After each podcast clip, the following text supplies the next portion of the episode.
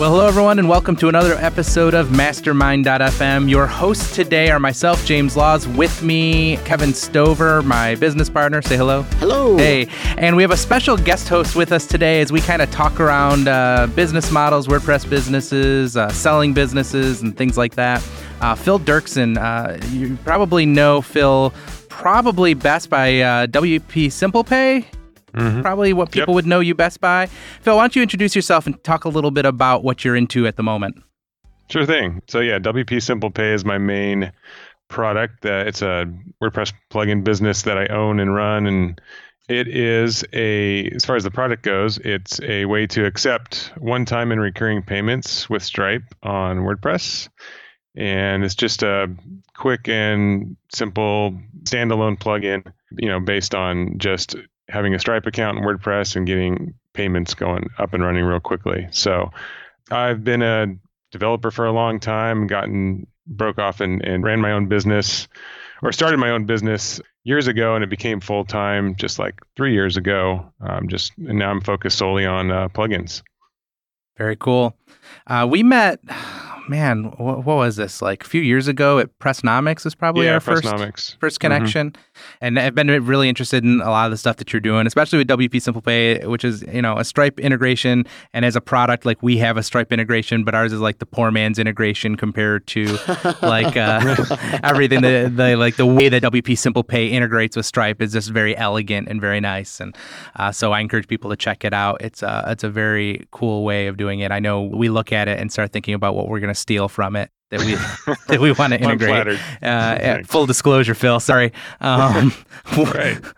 you, you, signed up for it when you came into the open source space, right? right. oh, yeah. Right. I'm just kidding, kind of. You're just doing some really cool stuff, and uh, always had really good conversations. I know you, you're kind of in a transitioning kind of space because you've had multiple products and you're you're getting ready to unload one of them, uh, or have just recently unloaded one of them. Focusing, I think, right now, are, is your main focus just doubling down on WP Simple Pay for now? Yes, that's exactly right. And that was a main reason I sold a plugin recently, unrelated plugin. So tell us about the uh, the plugin that you sold. What, what was that process like of selling? I always feel like selling a WordPress product is difficult and, mm-hmm. and can be challenging because of perhaps the I don't know the value proposition in right. in the open source space. Right. Before you jump into the how, can you walk me through a little bit of the why? So, like, at, at what point did you realize, oh, I need to get these other things off because I, I need to just do this? Yeah. Well, actually, going back further, the first plugin that I created that had some success as far as, you know, actually selling online, my first sales it was a Pinterest sharing plugin. Um, okay. And and what happened is after, and this was all on the side. I was still working full time as a developer uh, for somebody else, not even in WordPress. And with that one, it got to a point like the monthly sales kind of just flatlined for a long time.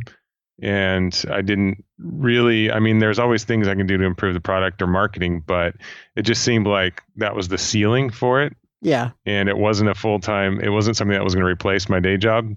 So I figured, well, the next thing I need to do is is start another plugin and and you know have multiple running. And I'd seen other people do this as well.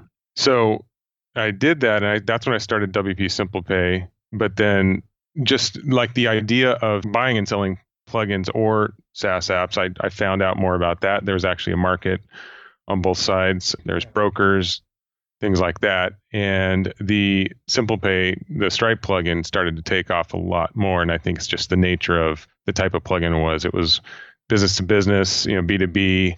You know, it, it was providing value in the, in the sense that people needed something like it at least to sell, to make money on their own WordPress site. Whereas a social sharing plugin, it's not, you could go either way. It could be for a hobby right. site, it could be for whatever. So I think because of that, that's the SimplePay it surpassed the Pinterest plugin by quite a bit. So I wanted to put all my focus into there, into that one, and was able to sell the Pinterest plugin. But then I got a little bit ahead of myself, and after that was done, I'm like, I, I looked around, like, okay, I need another plugin still, right? Because this is, I can't just focus on one, this one plugin. It's not going to work. It hasn't worked for me before. So I actually acquired a free. There was no pro add-ons or or um, pro upgrade to um, this one, but I actually acquired a Google Calendar plugin that had been around for a while but hadn't been updated and and so on and so forth. So I just built. I, now I had two plugins again. So I didn't learn my lesson the first time. so so kind so, of the same story. I I built that up, you know, and as you guys know, everything takes much much more effort and longer than you think to kind of refactor, rewrite, and do everything you need to do to get something ready to sell or ready, uh, you know, uh, in the shape that it needs to be that people would actually buy it. Yeah, and, and so then I found myself in the same spot later on, whereas Simple Pay kept growing. I also had this Google Calendar plugin that that was growing and I finally got a paid add-ons out and all that, and it, it, was starting to have some success. But the split focus is what I ran into again. So we have a small we had a small team at the time. I had two developers and myself and a part-time support team. Yeah. And it was just too much for us to have both of these plugins. And and there's also like there's no there's no crossover in the customer base. Right. It, they don't really you know they pretty much two sets of customers if you think about the types of products they are. So an event calendar plugin and a and a payments plugin. So after a while, I felt that because of this and our split focus, you know, developers had to go back and forth between them. It, uh, you know, both products were not kind of living up to their potential. So that's when I started. And, and, and since I knew that there the there was an option to put it up for sale, I started pursuing that. Yeah, and and you know, it, there's a whole process I could talk about. I've posted about it as well, but um, you know, using a broker, looking for buyers, talking to people, all that kind of stuff, and yeah. finally found the right buyer. And uh, just um, it was last, it was just a few months ago, yeah, um, uh, this summer 2017 that I, I it was acquired. So now focus 100% on Simple Pay, and I'm I'm loving it.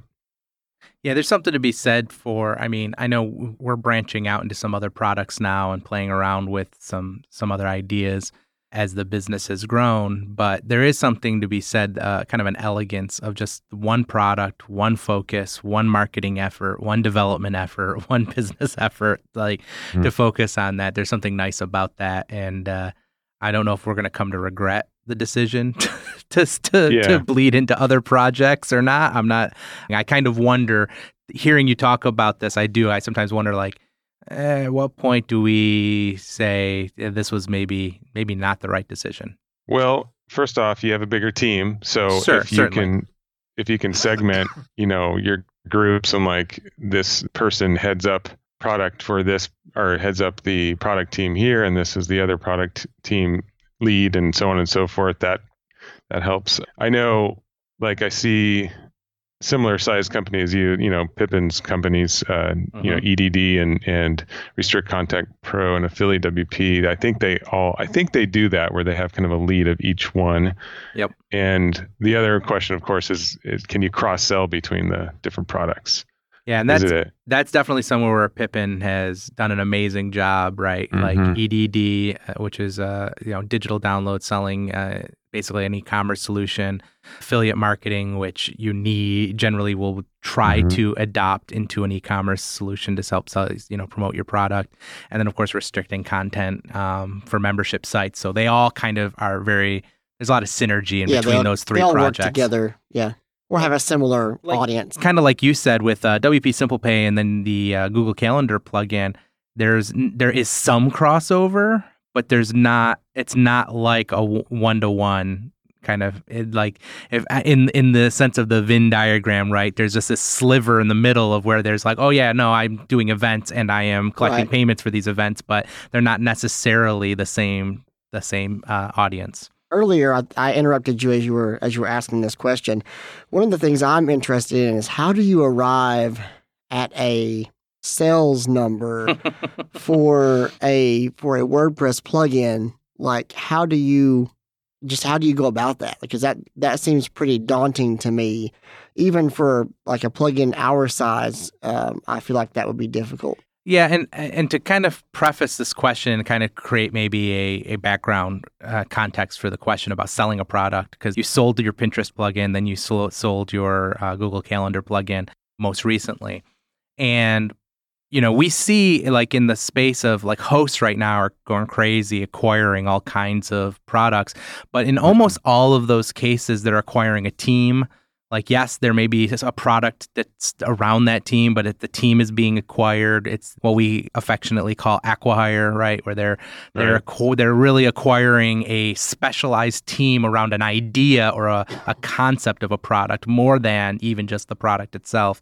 And we see a lot of these and you totally make sense when you say oh okay this is because they're this this business as a whole is being absorbed into this other business but in the case of what you're doing uh, and or what you have done is you're not getting rid of your business, you're not getting rid of your developers, you're not getting rid of your team. You're saying here's a here's the code and the site that I have, you know, the brand that I have put together and the customers and stuff like that that I've put together. So I'd be interested to hear how you kind of went about that process of selling a plugin like this because seems to me like it would be extremely difficult proposition. Yeah. So, and there's definitely both where team or part of the team goes with the acquisition. And in my case, they didn't. Although I will say that I think you guys know Kyle Brown, WP SaaS, the, yeah. the support as a service. Yeah. Yep. His team has done the tier one support for my plugins all the way back to the the first ones, and he still does. And for both sales, because his team is already supporting multiple WordPress products, and they're used to that. I mean, they're they're only really part time. It's it's several of them. They went um, part of the sale in both cases. They went with the product, so to speak, and still we were able to keep supporting Simple Pay. So yeah, so they got some support that went over. Well, there's a lot that goes into it. I have a more a little more detailed post on on Freemius's blog if you want to. We can link that up later. But yeah, absolutely. Basically, you know, SaaS products are the hot ticket as far as internet properties being sold. I mean, 4x, 5x annual profit is, you know, even higher. Is what they're going for. So, you know, things like e-commerce sites and affiliate or ad sites or or or even plugins or desktop apps, they're going to be lower than that.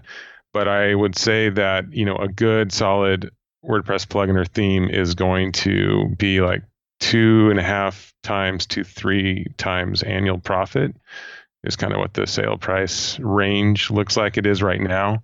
And and you know that's where mine mine landed both times. Of course, there's a lot of lot of factors to that. You know, if you have a you're looking at like say you're looking back six months trend or six to 12 months trend of do you have increasing revenue or decreasing or right. flatline? You know, that has a big effect on it in any kind of sale. I mean, any kind of product you know, for SaaS, a lot of them have, you know, monthly recurring renewals and or customers paying them on an automatic basis. So that so they that better predictability, you know, of revenue. So, you know, I didn't have automatic license renewals. I do the typical annual license renewals um, for both plugins, but I didn't have the automatic setup for Simple Calendar when I sold it. I think that was in place for a while, probably would maybe would have sold for more. I have it in now for Simple Pay, and as you guys do, you guys have talked about that yep. before. And you know, like things like how big and active is your you know mailing list, your traffic, all these kinds of things. Well, if you take out all the expenses, so if you're like you said, if the developer is not going with them, they that and if you're spending like me as the the owner, if I'm spending time in the code as well, that needs to be factored in, even if I'm not paying myself directly for it. So right. they need to know you know what that's you know the expenses they might need to incur if they need to hire all development. Right. So uh, things like that. But uh, and there's a lot of preparation that goes into uh, selling it and things like that. I can get into if you want. Yeah i'm kind of curious uh, i would assume you know to sell a product um, and we're actually in a in the process of doing some business restructuring just for the sake of simplifying. If ever there is an exit in one product or another, that can be as clean as possible, um, mm-hmm. which has been easy up till now because really we have one main product that makes pays for the entire team and, and everything that we do. So it's not been a big difference other than just to say, okay, let's not let's not as we start new products, let's not mix everything into that and then muddy the waters where we're like, mm-hmm. well, mm-hmm. this actually isn't a part of this. This is over here. like right. how was that process for you in the beginning? Did you have the foresight to keep all of that stuff separated pretty cleanly, or did you find yourself have to go through a little bit of administrative? Yeah. How difficult was it, I guess, to find transactions and profit and loss and stuff from your various products? Yeah, so the first time I sold the plugin, the Pinterest one, I did not have these separated out well. So I had everything going into the same PayPal and Stripe accounts as far as sales go, along with some miscellaneous, you know, consulting income, both products, that sort of thing. So yeah, that's a pain if if you don't have things separated out. So I learned that lesson, and so with I at least had I had over a year, even even more, probably like two years of you know all the sales expenses, everything separated out uh, for the most part between the like the calendar and yeah. the simple pay plugins so and that's we're talking like separate paypal accounts separate and stripe you can have separate those are the two ways i accepted payments for for selling my plugins in stripe you can have multiple accounts under one login and then just now some things are combined like i pay one bill to WP Engine for 10 sites. And so you just, some of them you kind of just divide up. Yeah.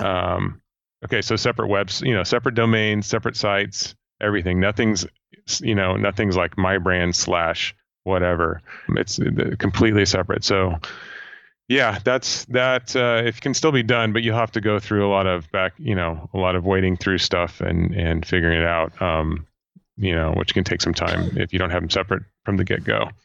Yeah, that sounds like a, f- a fun experience. I've just, you know, we've been organizing our our books uh, just you know just getting our chart of accounts a little more streamlined and cleaned up after you know years of years of just putting in transactions they start to get a little muddy and you go oh why did we create that category and the, mm-hmm. so as we're cleaning up all of this i start thinking about um, as we start new products, what that looks like on our bank account side of things, because I probably will want to separate and and create new bank accounts for those different things, so mm-hmm. that just uh, everything, deposits and expenditures, can be handled exclusively from a single account for that particular product. So I'm definitely thinking about that stuff, and I don't have, you know, we're not necessarily building anything or have anything that we're looking to sell, but that's always in the back of my mind if that does become the exit that we take, I don't want to be fighting through, wading through transactions and bank accounts and separating things and mm-hmm. and honestly cast a shadow of any kind of mishandling of how that stuff was taken care of. Right. No, it's just all or completely separate. Right. or, like, or ineptitude, which is probably more likely the case. Right. yeah, and I think I think it's interesting too, right? Because you, you didn't go into either of those plugins expecting to sell, right? So so you didn't come into them saying, "Oh, I'm going to buy this plugin. I'm going to put a little bit of work into it, fix it up, and flip it." Basically. So, do you think that that is something that's uh, happening in the WordPress space, or is on the way? Like, is plugin flipping going to be a thing? Oh man, yeah. I don't know. I guess I I've kind of done that because I acquired the free Google Calendar plugin or the one on WordPress.org, but I I don't see it a whole lot. I some people have bought plugins like like our friend uh, Dave Rodenbaugh. That's how he got started in WordPress as well. He yeah back in the day, his first plugins he acquired off of Flippa. Um, right. He still has them now. I mean, I don't know. I don't. I think you see that more with with sites, you know, ad sites and stuff like that. Yeah. People building those up and trying to flip them. But how do you um you said that the calendar plugin was a free plugin when you bought it. How do you value a free plugin? So how did you put a value dollar amount on this free plugin that's not currently bringing in any income? Well, I was prepared to, you know, buy it for a small amount, but that didn't actually come up. So I acquired it for no cost and okay. what the so the way I looked I remember the way I looked for the plugin was, you know, like I said, I was on the hunt for a second plugin, and I looked at, uh, I just filtered the .org repository by, you know, plugins that had a, a, ton of downloads and active. I don't think no, it was before active install, so a ton of downloads, yeah. um, like two hundred thousand or more. It's been around for, you know, say three, four plus years, and um, hadn't been updated in either it had that two year mark, you know, hadn't been updated in two years, or it was close to it. And I just, and it was a plugin that um, kind of interests me, the technology behind it, like something I use, like Right. like Google Calendar. And I actually reached out to say five different plugin owners and you know heard a no back from oh basically there was no activity for a while so wasn't surprising I didn't hear back from a few of them and got a no from one or two and then and one guy was like yeah I've been trying to focus on my, on my he was out of the UK I'm trying to focus on my you know in my consulting business I'm too busy with all these projects you know, it's a popular plugin. I don't want to let all the users down, but I don't have the time to work on it. I just rather give it a good home.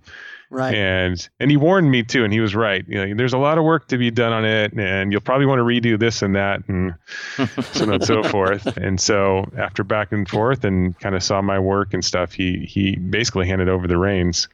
So That's pretty cool. I think that's an interesting it's an interesting idea for people who are looking to get into the space too, who aren't exactly certain like what to build or how to get started and or even just generating ideas. Uh, I mean, I think it's an interesting idea to just kind of search the repo and look for that magic combination of factors, uh, popular in sense of downloads, and now you could actually look at active installs, um, number of downloads, hasn't been receiving love, but seems to have a somewhat passionate user base that likes the product and wants to use it. And it's not that you're going to hit a gold mine every time, but you might find something that sparks your interest and you're like, "Hey, I'm like you said, I'm interested in the technology, I'm interested in the idea. I think I have some ideas on the philosophy and how to make this this better." Uh, and then just reaching out and just asking. You may get lucky. You find somebody who's like, listen, I like the product. I don't have time for the product. If you can prove you can do it, I'm more than happy to hand it over. That Mhm. kind of seems like a sweet spot for a lot of people who might want to get in, involved and just don't know where to start. Yeah, maybe. Um, the dangerous part of that is that you're stepping into a vehicle that's already moving, right? Like like this thing is already moving. It already has users, and if you have absolutely no experience in maintaining a plugin that has any kind of user base, one of your one of your criteria is right, like it's going to have two hundred thousand active users. Well, that's a different ball game than starting from scratch with zero and Sure. building it up to that 200,000. So I think that could be a good idea for some people and it could be a bad idea for others. I think that de- totally depends on your level of experience. yes, No, I would agree with that. and that happened to me like you know a bunch of things like i said it's it's a lot more work to get the code up to snuff to be able to add more functionality to it and on some of the updates i did exactly you know i did a few things wrong and and or we uh, our team and you know as you guys know with the level of users you have on your free plugin when i mean when something goes wrong it could it could be it's magnified i mean Yeah. like you said kevin if it's a plugin you just start out and you just have a few hundred or a thousand active users compared to you know 20 you know 80,000 or 150,000 that's that's a big difference Yeah. I don't know anything about that. We never make mistakes or Yeah. push out stuff like that. that that never happens. No, that would never happen. So, but on uh, on the value side, though, on the flip side of that uh, is as far as if you're giving up a popular plugin that's just free and you don't have actual dollars coming in, you might be able to get some for it, but um, most buyers are going to be looking at you know what kind of sales and profit are you making from it. So, it, you know, it could go both ways. But anyway, Yeah, no, that makes sense. And, and you know, I the that's the, the other is the hidden cost. Like you talk about like releasing something that could break a ton of sites, but when you pick up a free plugin that you know maybe hasn't had much love or whatever, you're also taking on, of course, all of those support costs, and you're saying. I'm going to maintain this, therefore I am taking responsibility for the support, and that's, I mean, a lot of times you don't we don't factor in even when we build features. I think at times we don't actually factor in how much this feature is going to cost us. Um, we think it's a huge value add, and in the right hands, it is a value add, but in the wrong hands, it's just a sink of cost Yeah. to educate and instruct and to. I, I mean, you also don't necessarily know how willing the user base of that plugin is to buy something. 'Cause- right? Because you may take over a free plugin, but it turns out people are using that plugin that plugin for free because they aren't willing to pay for anything else. Like that that seems to me to be a risk you have to at least figure in and calculate when you're offering to buy something from somebody like that. Sure. No, I, no. When I when I was calculating on the calendar plugin, I'm like, oh, there's 200,000 downloads, and if I get even so, let's say on Simple Pay, I was converting, I don't know how many percent. Let's say, you know, five percent of users were upgrading to Pro. I don't know what the number is right now, but on Sure. calendar, I'm like, well, if there's this many active installs, then you know, and I get even one percent or two percent of that, that's going to be huge, right? But I think you're exactly right, Kevin. So many of them are just used to it being free, and there was already a ton of functionality in the free plugin that that they were like, "Ah, I'm good with that. I don't ever need anything else. And you can't take it out at that point, Right. right? So anyway, I, I mean, you can, but people will stop using it. yeah, you should try Yeah, not. That's a struggle too, right? With a free product, you can't just pull things out necessarily. I mean, they're they're they're baked in, they're used to it, and you start pulling features out, and you just you have a PR nightmare, plus you have support nightmare, and blah blah blah blah blah. Uh, definitely an interesting perspective to kind of go through the process, find a plugin, purchase it, and then to turn around and realize I shouldn't have purchased this, or in your case, not even purchase it. I shouldn't have Yeah. acquired and taken that, taken this on, Adopted. adopted this uh, this product. I really need to be focusing on on it. How fast of a realization was that when you took on this new plugin after you had just gotten rid of a plugin and were focusing on W Simple Pay, and then you've picked up this other plugin? At what point at the realization that you go, I've made a terrible mistake? Well, so with so it was just me and one other developer when I uh, sold the Pinterest plugin and then acquired the calendar plugin. Or when I so when I acquired the calendar plugin, uh, you know, I, I hired a another developer, and my idea was that he would just the new developer would focus on you know the simple calendar um, and to get it up to the point where I needed you know we could start building paid products on it. And you know, the other developer would existing one would you know business as usual and continue with the our existing, you know, with Simple Pay. Well, the second developer I hired, he ended up, I think it was nine months of a full time developer before, and I still hadn't released any paid add-ons Mm. to so basically paying this guy to build up a free plugin and do support for it for nine months and you know with our size company budget You're- that was You're a real Uh, yeah. startup. Congratulations, you're a real startup. yeah You're building right? you're building software and not getting paid for it. so where I was thinking, oh yeah, three months, whatever, get something out there. But yeah, anyway, so yeah, and just seeing Simple Pay not move as fast as I wanted it to, like I said before, you know, that was the other part. So yeah, I guess it was a gradual realization, but I don't know. No, it's it's interesting. So you get this Pinterest plugin, you sell it, you you have WP Simple Pay going, you then take on another plugin. You decide after several months later that this probably was not the best choice. You uh, unload this other plugin, you sell it, you go through that process. What was that process like? Um, as far as you did, did you say in this last time you used a broker to sell it? Yeah, I actually did both times. Okay. I, yeah, I used um, both times. I used um, they're called FE International. You know, I learned about them through you know colleagues that have bought and sold apps before, uh, um, SaaS apps and pro- you know all kinds of products.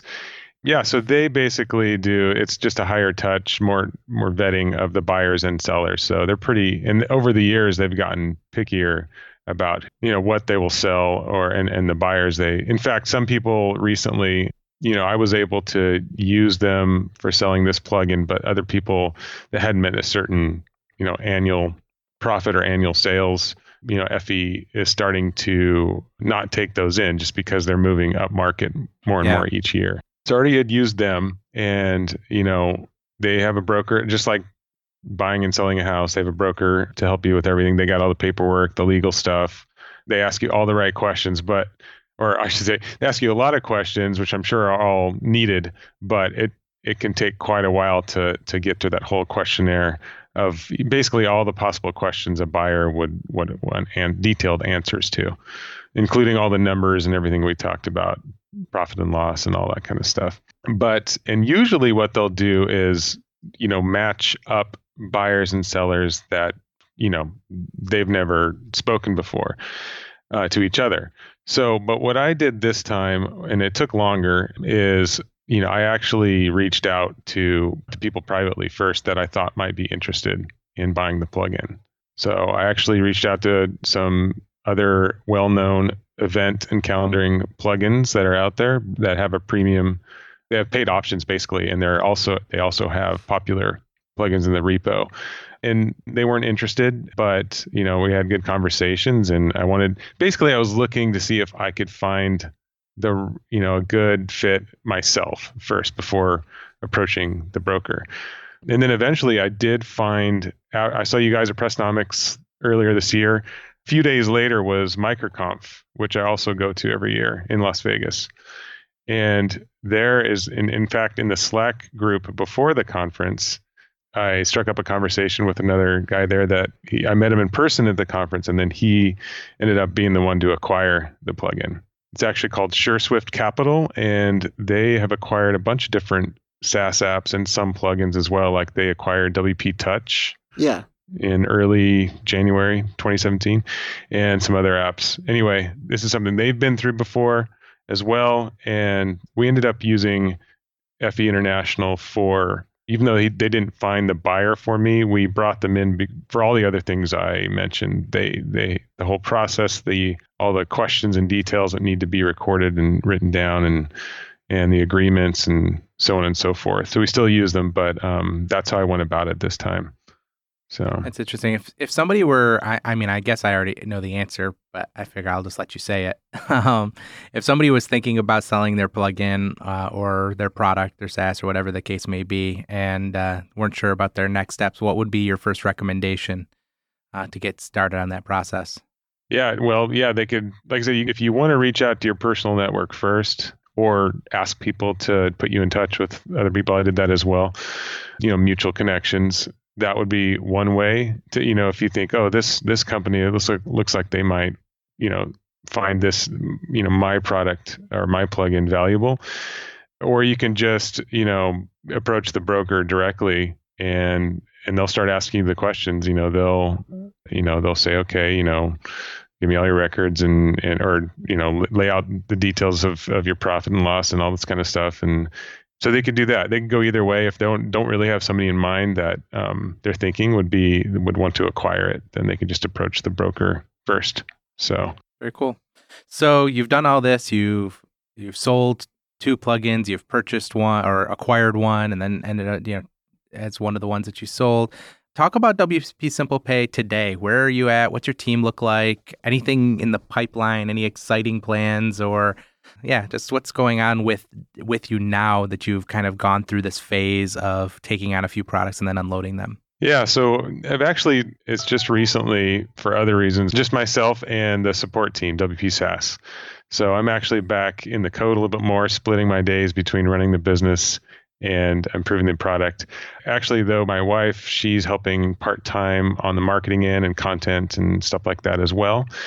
So that's that's the whole team right now it's the typical thing of trying to balance um, improving the product and improving the marketing. You know, basically. I mean, we all yeah. deal with that. So, as far as the roadmap goes, it's pretty apparent some of the top features people want uh, in the plugin that and have been that way for a while. But we're also you guys are at CaboPress, obviously. We talked mm-hmm. there. Right. And uh, I still am going through. Now, I actually didn't. So, Chris Lema's actual session on product roadmap, I missed, but I kind of caught the notes later and talked to him later. And I, I talked to you guys about this a little bit too, but kind of uh, segmenting your customers. And we, so Ninja Forms and WP Simple Pay both, we have, you know, that kind of that same problem of not a problem, but we have customers using our products for all kinds of things in all different verticals, right? Right. So trying to figure out, I guess, what's you know what's kind of rising to the top in the in there, and and it's it's tough because we did a written customer survey before CaboPress, and then we actually got some customers on the phone after CaboPress, according to the advice we got, and we're trying to ask those questions. You guys, were you guys in that roadmap? Yes. Yeah. Yeah. Yep. Do you remember the five questions? I, I don't actually. I had like I think I had like three of them. I think they all ended in a question mark. Thank, thanks, Kevin. You're, you're welcome. nice. All I'm, right. here, I'm, I'm here all day. I, I kind Um, I, I think I vaguely remember three of them, and then I remember we I remember being in a conversation, and even Chris couldn't remember the fifth question. well, I have them written down. I don't know if they're accurate, but we're you know. Yeah, let's hear them. Let's for Okay. those. So I- so so what we're t- so a little bit of what we're talking about too, and this is notorious in the WordPress space. We're actually notoriously bad about this, where we rarely talk to our customers other than through Right. support tickets when they have a problem. Um, and it's not that we don't want to talk to our customers and things like that. It's just whatever reason we don't have the engine or the system, generally speaking, set up to get on regular phone calls or or interviews with our customers to get get to know them better. And I know it's something that we're working on. Oh, And obviously, obviously, you're working on. So for those listening, uh, these five questions were a basic framework of things that you could be asking your customers to get an idea about what what it is that they're they're in and how you might be able to direct and focus your segmentation and your marketing uh, and learn a little bit more about how people are using your product. So these were those those five questions for those who are looking for a little context.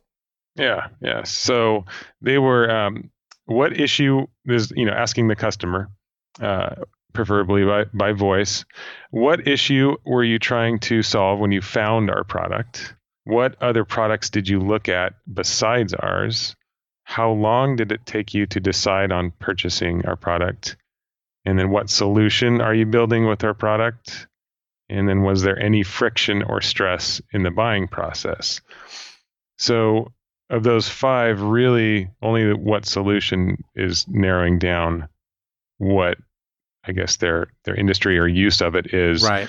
right. So you could drill down on that, and the others are more about the buying process. But but I guess not. I guess you're trying to communicate. You know, if they're having problems, if they can't decide on buying your product versus a competitor, then your messaging is probably not good. Yeah, and- Right. So And I think that that first question is really important. What were you looking for when you found us? Right. So, what problem were you trying to solve that led you here? Um, that's a really important question because how many times have you like had a problem and wanted to look for something and you just didn't know the Google words to search for? Like I, Right. I've, I've had lots of problems and if, and I knew if I just understood like if I knew the two words I could Google, I would find the answer to this, but I don't have those words in my vocabulary. Sometimes people find us and the words they're using aren't the same words that, that we're using for our product. Does that make sense, or is that just off the rails? No, I, I no, I think that makes sense. I, what those five questions make me think about, and this maybe even part of their origin. I'm not, you know, I'm certainly not aware when Chris talked about them, like where they originated from. But when we talk about segmentation, we there the old adage uh, that we use is kind of like the personas or the avatars of a customer, and you say this is you know, small business Susan, and she uh, is between the ages of 30 and 40, and she, you know, she, you kind of create this persona of who your customer is. But a lot of times, the personas that we create don't actually tell us why they purchased our product, and Right. and they don't actually even tell Not us helpful. how to find more uh, Susans to tell them our story. And, and so it's a kind of a broken persona. So there's this other idea of personas or you know creating these kind of ideas of what we're going after called the the jobs to be done method. Um, and if you're not familiar with it i encourage you just google google it. I'll put some stuff in the show notes about it. It's a really interesting concept. Some of the questions that they ask are a lot of these what questions because a lot of times what happens is when we get on calls in our our own way is we ask questions like why? Why did you choose us? Oh why didn't you not choose this other person? Um, would you be willing to would you be willing to purchase something if we built this? And these are terrible questions to ask people because first of all you're you're when you ask people why you're asking them their opinions and we don't really want to know their opinions. And in most cases the customer doesn't know why they did something. Like they don't know the subconscious like that's our job to figure that out by when we hear the what what was the problem they were trying to solve? What is the job that they're trying to accomplish? What is the job they're hiring your product to do when somebody comes to buy wp simple pay right? Why am i hiring wp simple pay? I'm hiring it to do a job for me. I'm i'm hiring it to create a better life for me. I'm hiring it to do something uh, for me. And the other question that we ask is this Would you, which is you're asking the customer to fortune tell, like, what they might do. I'm going to predict the future of what I might do in the future. And no, none of us can do that. Like none of us can say. We might say, "Oh, that sounds like a great idea," but then when the when the money is asked for, we're like, "Nah, I don't really think I need that." Right? You. Right. So this idea of jobs to be done is saying, what is the job that the customer was trying to accomplish? And we have this uh, we know this common phrase uh, this common it's uh, you know it's kind of like marketing gold quote that we all market. Nobody wants a quarter inch drill. They want a quarter inch hole right? That's this idea of in marketing you're trying to solve a problem. You're not trying to sell the drill. You're trying to sell the the solution the thing that they want. And the truth is uh, the jobs to be done kind of flips that over and says actually no that's not what they want like the reason people buy a drill there's there's a number of ways to get a quarter inch hole right? You can you could use a nail and hang and hammer it in. You could borrow a drill. You don't have to buy one. You could just borrow it from a family member.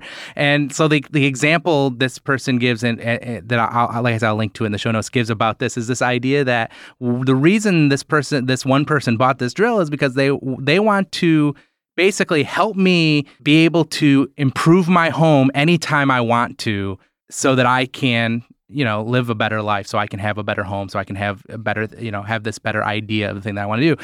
Because the problem that they were solving is every time I want to do this project or use this drill, I have to call my father in law, see if he's home, schedule a time to go pick it up, then do it. And I maybe he's home, maybe he's not home. Like it's inconvenient. So there, like, there's this whole other story of why somebody might buy a drill. And knowing why people buy your product helps you kind of fo- focus in on the job and then that job helps you focus in on the person. It's like I think it's just an interesting way of thinking about this idea of personas a little bit differently than you know small business Susan, who actually tells me nothing about why you purchased my product. Right. right. Um, so I, when we talk about segmentation, I, I, I, encourage people to look up. It's it's a kind of a hot topic right now. A lot of people are talking about it, but it is it's very interesting uh, and and stuff that we're exploring. And a lot of those questions that were those five questions that we just talked about are kind of a part of that. Uh, I, I, think fit very well in that framework.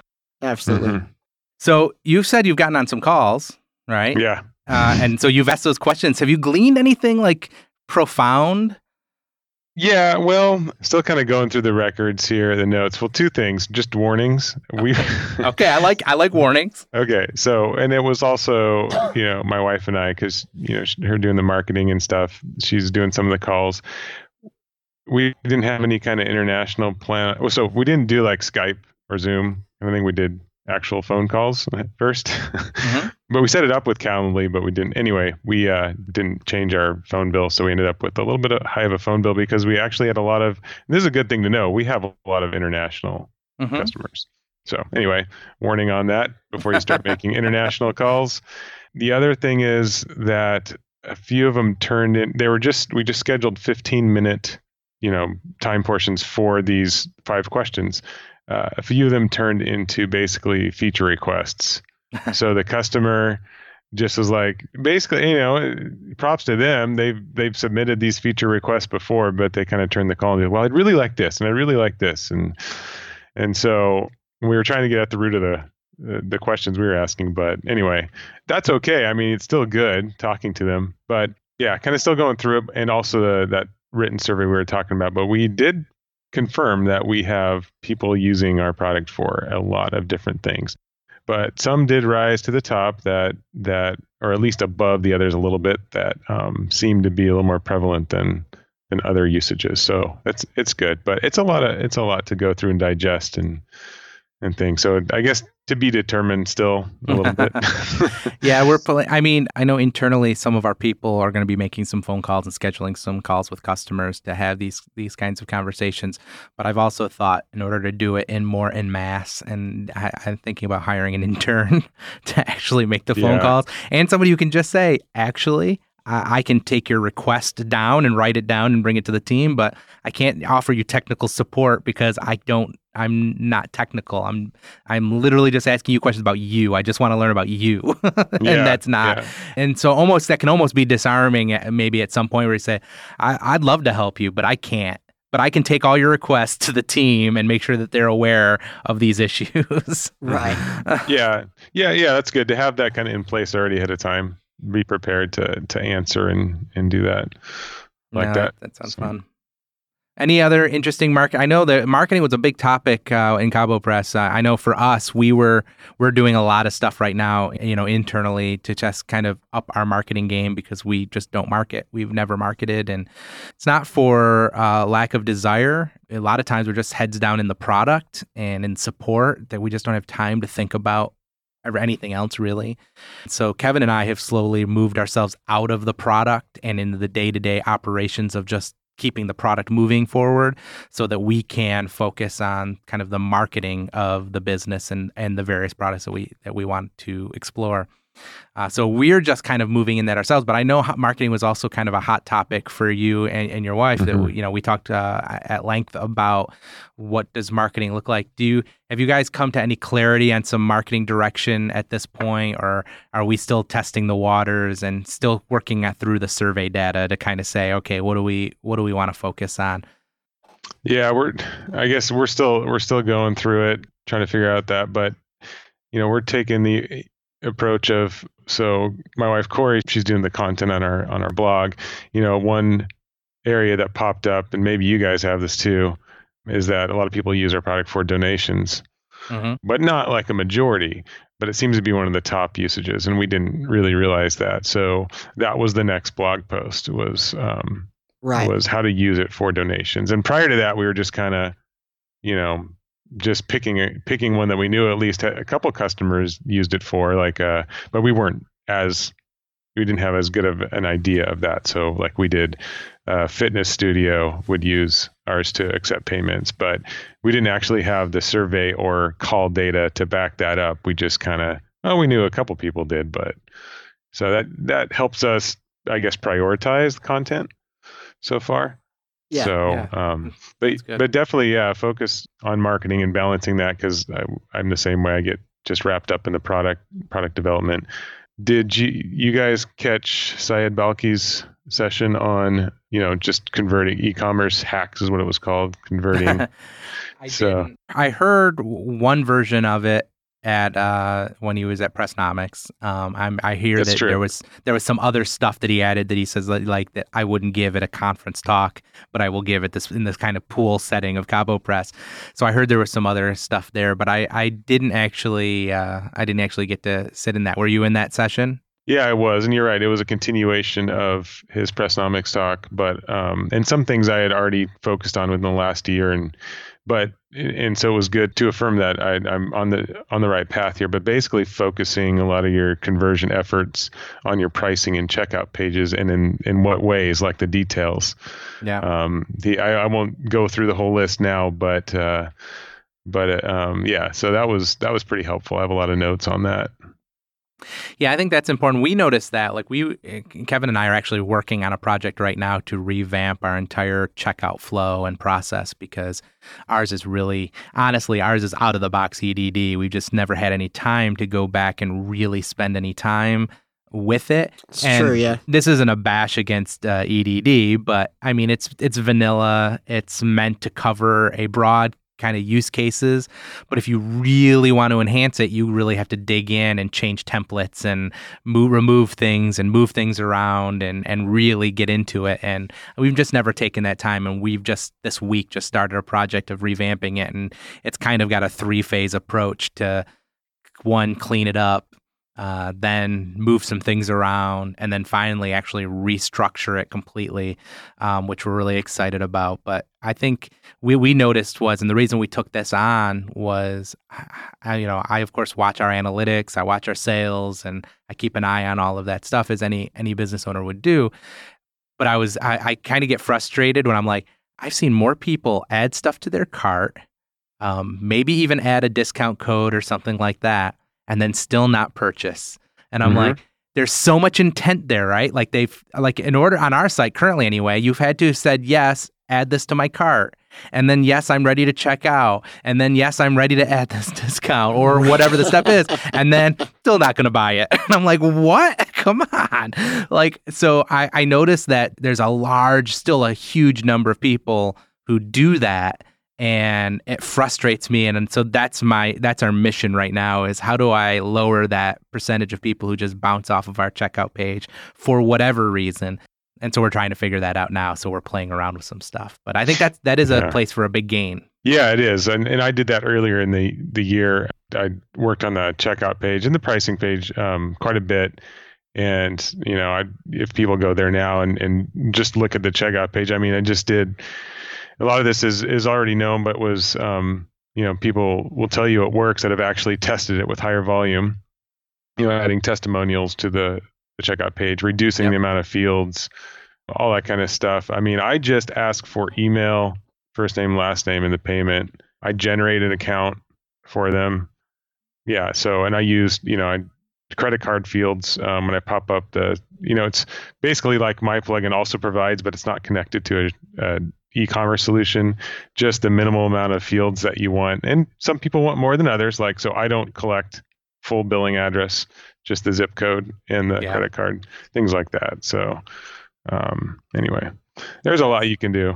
That's the, I know that's like a struggle for us. Like we have uh, like billing details that we have to collect because we have to collect taxes. Um, and what really frustrates me is, and I'm trying to think about how to work the system and figure out how to make it work out best. Because the truth is, I only need to collect taxes if you're in the state of Tennessee, and so I don't need to oh, know Oh, every yeah. single field. If you're in this, just tell me you're in the state of Tennessee. I'll charge you tax, and we're done. like, Mhm. um, like I don't need to know every other piece of information, and yet I've ha- um, we ask for all of that information, and I'm sure that doesn't help the process any. Um, so we are trying to hide some fields that we know we can get rid of and and go from there. But there's e-commerce hacks is kind of an interesting thing that you could look at. And if you are using something like a WooCommerce or an Easy Digital Downloads or any plugin for your shopping cart, you probably need to look at it with some fresh eyes, go through some other checkout processes that are really tight. Like Amazon is the king of checking out, like and makes that so so simple and fast. You might want to take some time to look at how, some of their techniques and think through that if you're listening and just kind of say, "Hey, how can we look at our checkout process with fresh eyes?" Because that's what ended up happening to us. We we ended up testing something because we had to there was something else we were working on, and so we had to ch- test the checkout flow, and we are like, "This sucks." Like this is the worst. this is the worst checkout experience ever. No wonder more people like more people should stop Yeah, at I- this point I- and just leave. I was doing it and I hated it. It was awful. so we we knew we needed some work. Uh, one last question Yeah. before we wrap up because we're getting kind of we're getting a little long in the tooth here for our normal episodes. Actually, I say that, but the last episode that uh that Donica did was like two hours long, and we had to cut in half. So um, so maybe it's not as long as other episodes can be. Uh, what I will ask this: so e-commerce hacks, you've played around with it. What would you say is the number one e-commerce hack you would encourage? Uh, somebody to tackle that you have implemented and said, yes, this has had the, the probably the the single greatest uh, results uh, that we've we've done.